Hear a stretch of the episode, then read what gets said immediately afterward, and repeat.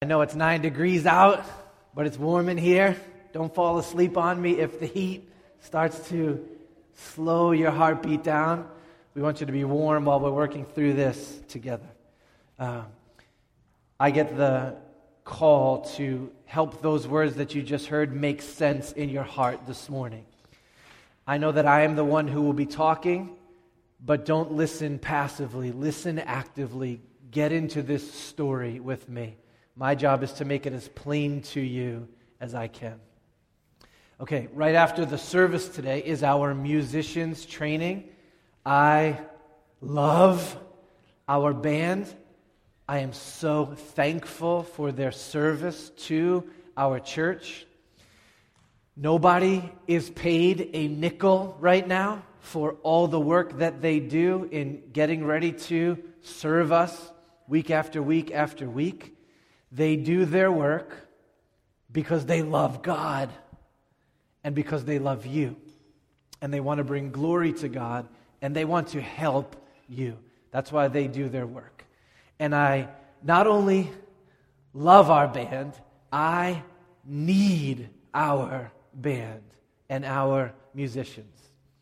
I need them leading me, compelling me driving me, like grabbing me by the back of the neck and dragging me, if they have to, to train my heart to respond rightly in song to the glory of God in the grace of the gospel.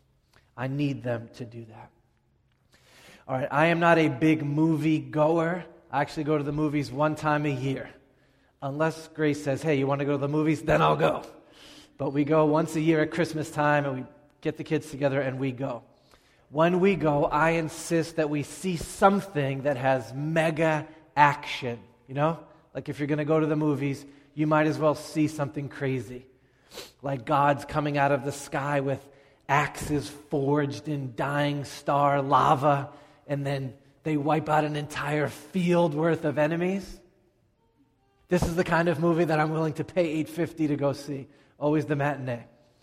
So a few years ago, I went to see a movie called Mad Max Fury Road. The original Mad Max was like one of the first movies I had ever seen when I was a kid, that weird dystopian thing. And so I was like, all right, it seems like there's going to be a lot of stuff exploding in this movie. I'm going. So I went.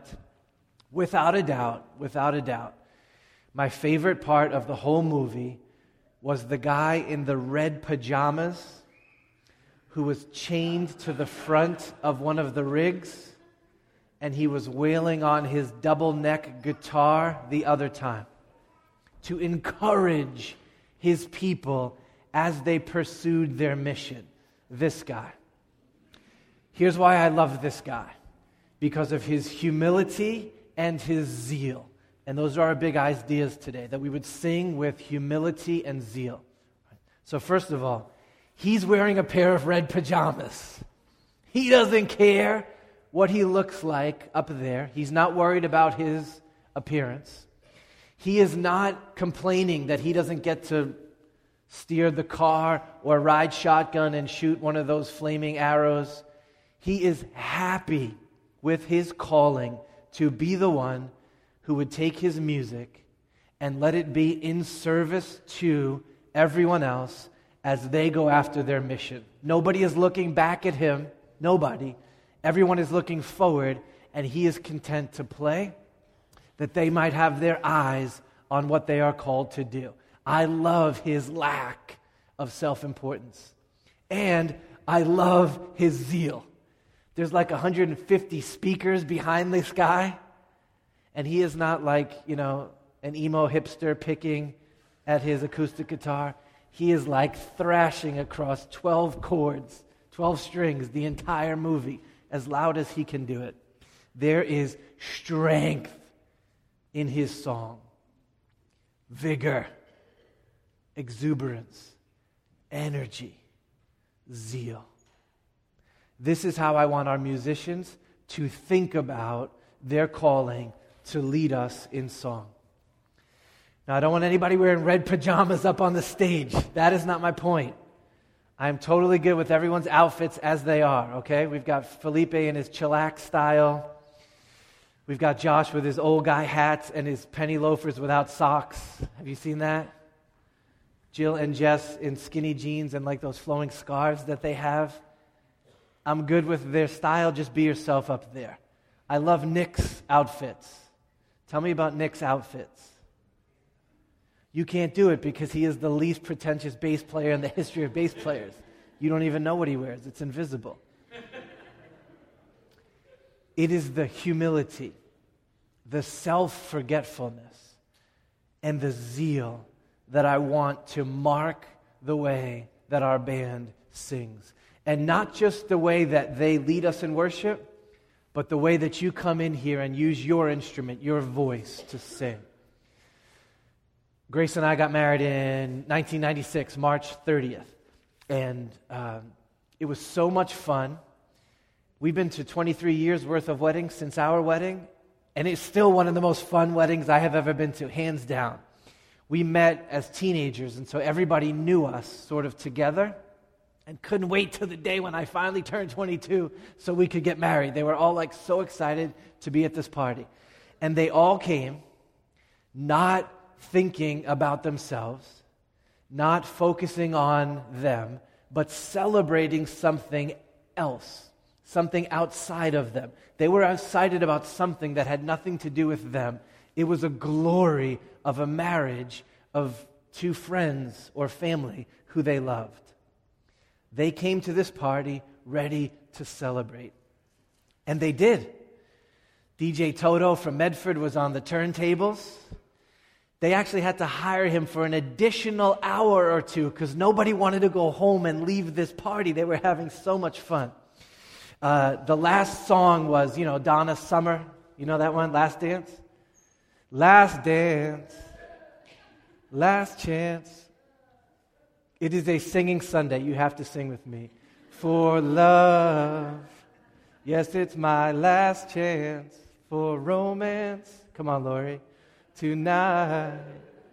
Oh, I need you by me, beside me, to guide me and hold me. Uh, okay, because when I'm bad, I'm oh so bad. That was the last song. If you look at the video, thank you, Lori, I love you. If you look at the video at the end of the night, everybody is a mess. And there was no alcohol at our wedding.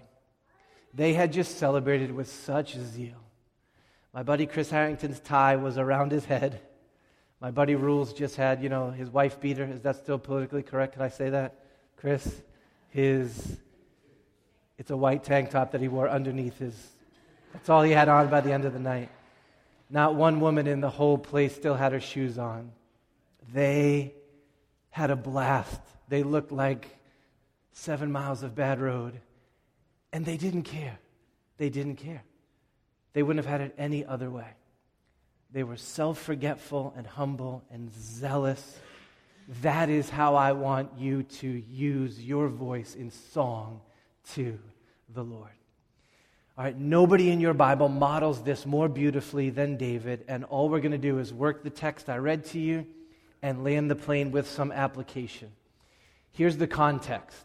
You know when the Bruins won the Stanley Cup and they did the duck, po- the duck boats parade that spring and they had the Stanley Cup and everybody was celebrating and singing and dancing and then they got back to City Hall Plaza and they presented the Stanley Cup and blessed the people and they had this giant big hockey worship service. You know that? That's the context of this scene right here. The Ark of the Covenant, which in the older covenant represented the presence of God among his people. This was a big deal. It had been stolen, and now it was being returned to the people. And so there was this big celebration and parade, bringing the ark back to the city. And when it got back into its place, they had a gathered worship service with harps and lyres and singing and dancing and leaping and praising and they blessed the people and they shared a meal. It was a worship service. You got it? Here's what the Bible gives you of the two things that marked David in his engagement in this scene. Here they are. The first one was this David danced before the Lord with all his might. And then the second one was this David was wearing a linen ephod. Okay, work these words with me. Get them in your soul. The first ones I need you to see is the words before the Lord. See them up there? Before the Lord. We would say this is gospel centrality. This is focusing in on the glory of God. Those words will thread throughout our morning. You're going to hear them over and over and over again. David is moved to dance and sing and leap and shout and do what he did on this day because of the greatness and the glory and the grace of the Lord. You got that? Okay, second thing, feel the humility. The first thing in his presence among the people. Here is the king. And he is down in the parade on the street with the people. Anybody ever go to a Patriots game and you know, if you got the wicked cheap seats, you're way far away with the regular people. Then, if you know somebody like Bobby Brown, you might get tickets that are closer down to the field. But where do the Krafts and all their fancy pants friends sit? They sit in a luxury box, right? A suite with people bringing them finger food the whole game and heaters behind them, away from the hoi polloi of the regular people. Have you ever seen them go sit in section HH, row 19, seat 30? That's not how they do that. You ever get on a plane and there's a first class thing and you're not in it? Have you ever been looked at like with disdain and disgust by the people in those seats that it's taking you so long to just move past them and get where you belong in the back? Am I the only one that's ever happened to? One time my bag got like a little bit stuck on this lady's first class seat. Oh my goodness, the condensation coming down on me. How dare you pause in front of my seat? Don't you know this is first class? She would have rather died than come sit in the back with the rest of us. Pastors do this all the time, and I've tried to make a mark of not being this way. The church that I grew up in, when the sermon was being preached, if the pastor wasn't preaching, he didn't just sit with you guys like I tend to do. There was this high back chair up on the stage because he needed to be set apart from the people. Or I've been in times like that when the pastor's not preaching and he'll stand up in the back or wander around the foyer because he's not going to come in and sit with the regular people. Man, I hate that tendency in my heart and in the human heart. And I love David because he will not do it. He is the king, but he is there dancing among the regular people. I want this to be so true of our church. So, down here is Green Street Baptist Church. We set up on Wednesday nights so that a meal can be served to people who don't have a Thanksgiving meal. And this year I bought a boom box because there's so many young kids who help us to set up. And I did a little bit of setting up, but that's not like my thing. My thing is to be with the kids and have some fun with them. So I gave them the Apple Music iPhone, and they started picking all the songs that you do specific dance moves to. So for the last half of the night, I was up there with them doing the Macarena and the chicken dance and the, the Cotton Eye Joe thing with your toe on the ground. Then there's this new one. It might not be new. I'm old. To the left, to the left, to the left one time. We were doing all of that stuff. Now, if you walked into that room the only way that you would have known that I wasn't a 12 year old or a 14 year old is because I'm 6'3 and ugly and red and bald. But other than that, I was right there with them enjoying that time. Do you feel that? The King of Israel did that on this day. If you didn't know that he was the king, you never would have known that there was something special about this guy. The second thing is that he was, oh, sorry. The second thing is that he was wearing a linen ephod. Okay, this is weird Old Testament Bible language. Um, here's my illustration for this. When I was a kid, my dad was a super softball pitcher, so we were at the field twice a week. And the third baseman on the team worked on Wall Street.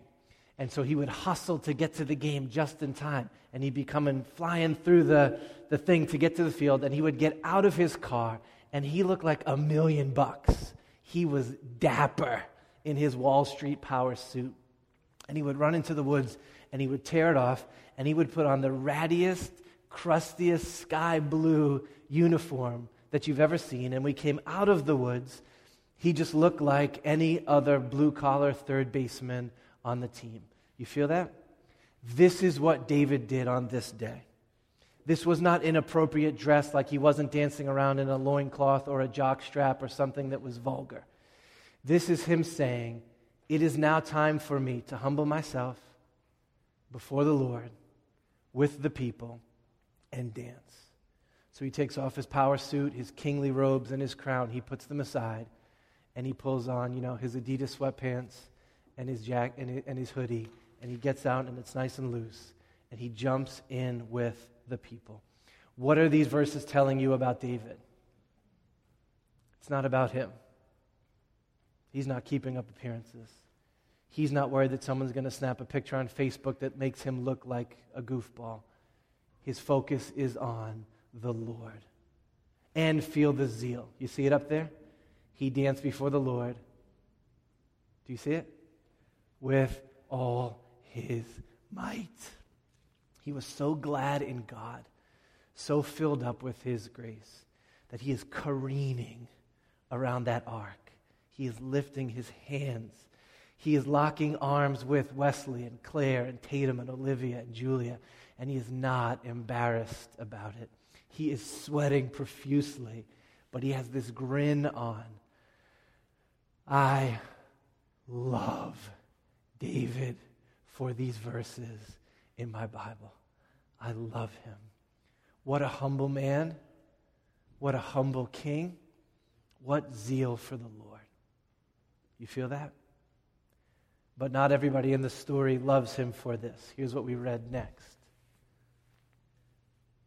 As the ark of the Lord came into the city of David, Michal, the daughter of Saul, looked out of the window and she saw King David leaping and dancing before the Lord, and she despised him in her heart. She gets this all wrong.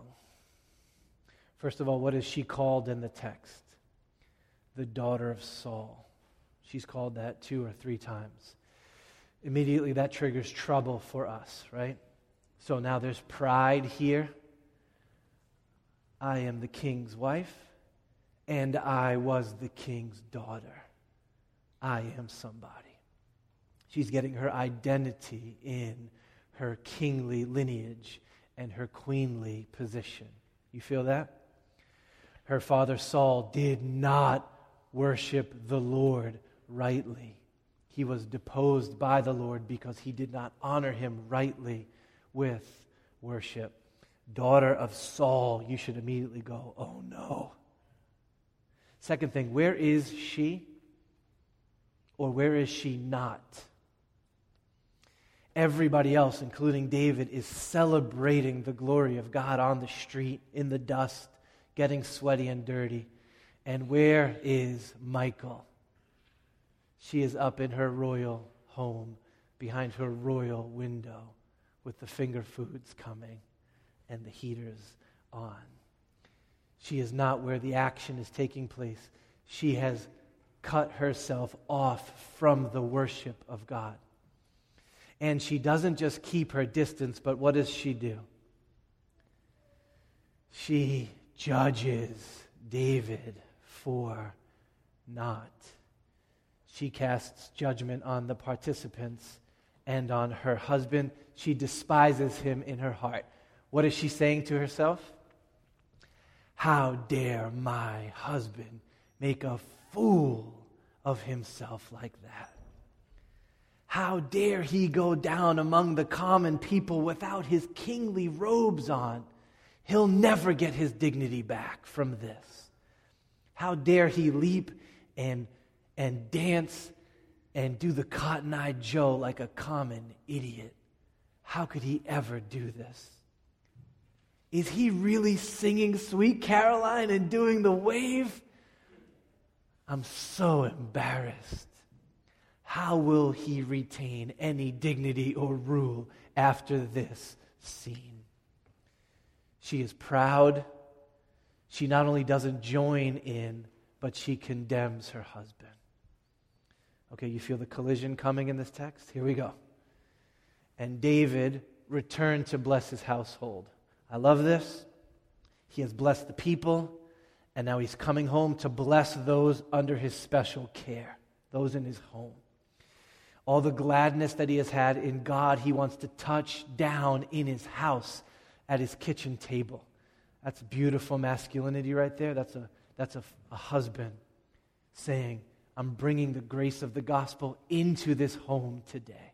How can I just go do it there and not bring it here? I love this. Now, question as he is approaching his home, how are you expecting his wife to receive him? You're expecting her to honor him, right? To just be like, babe, I love you for what you did today. That was so beautiful and so right. You are a strong and handsome and accomplished king, but you are so humble. You are royalty, but you are not pretentious. You love God and you are not ashamed to show it. No wonder the people love you. This is the greeting that you're expecting him to receive from his wife. But this is not what we get. Instead, this is what we get. But Michal, the daughter of Saul, came out to meet David. And he said, How the, she said, How the king of Israel has honored himself today, uncovering himself today before the eyes of his servants, female servants as one of the vulgar fellows shamelessly uncovers himself. Okay, everybody feel this? If you're a wife, please don't ever speak to your husband this way. There will be times when you need to correct him, where you need to say, hey, can we sit down and talk because I have to call a timeout? This is not right. But don't cut his legs out from under him. Can you feel what's happening here? He hasn't even gotten into the house, and she kicks the door open and she's on him with sarcasm and disrespect and cutting spirit. Here's the best thing I read to sum this up for you. This was written 500 years ago. We don't talk this way anymore, but hear these words. It's about Michal's pride. We see here that this wretch had nothing in her but pride, under the excuse that she was the daughter of the king when she saw her husband humbled with the people, out of pride, she began dishonoring and despising God and him whom she ought to have honored. What could she have done to carry out her duty to David? At the very least, she could have accompanied him.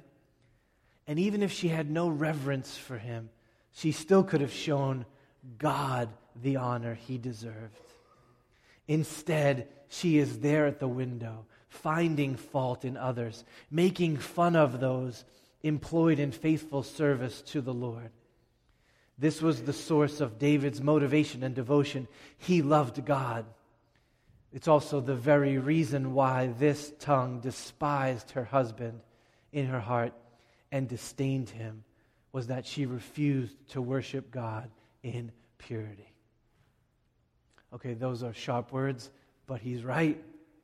She hammers him for exactly the things that made this a beautiful scene. She hammers him for his humility. She can't understand that it's exactly David's smallness that has made his heart able to worship the Lord. She wants him to remain kingly and large and big. And she doesn't understand that it is him putting that aside and making himself lonely that enlarges his heart like the Grinch so that he might actually worship God rightly. She hates his zeal. So much so that she lies about it. She exaggerates. You hear the hyperbole in here? David was not bumping and grinding like with the, the millennials down, you know, at the club. That's not what this is. He was not being vulgar like a, a Beastie Boys video or like a scene from The Hangover or something inappropriate. That's not this. David was right to dance before the ark of the Lord. And instead of praising him and joining him in humility and in zeal, she cops a serious attitude with him about it. Okay, my words have been hard on Michal, but you and I are the same exact way, the same way. In the life of this church, I have seen this happen many times with husbands and wives. We had a young guy come to faith in Jesus and be rescued from his sin, and he was dating this girl, and he took her to the Passion Conference in Boston, which is basically a bunch of college students getting together to sing songs to Jesus. That's basically what Passion is. And he was so zealous because of God's grace through him, the gospel, that he just let loose in worship. And they had a fight because she disdained him for it. She could not believe that he was embarrassing her this way with this exuberance in his worship. She could not wait to leave. Don't judge Michal. We are the same way.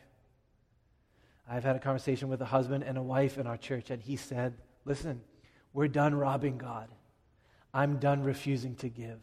We're going to begin to tithe. And he started to give generously for the first time. And when she saw the bank statements, I ended up in the conversation because she was not happy with his exuberance and his zeal and his generosity. You can't give that much money to God. And she cut him down for it. I had the same thing backwards with a wife who said, we're going to be serious about the worship of God, and we're not doing AAU, I forget what it was, basketball or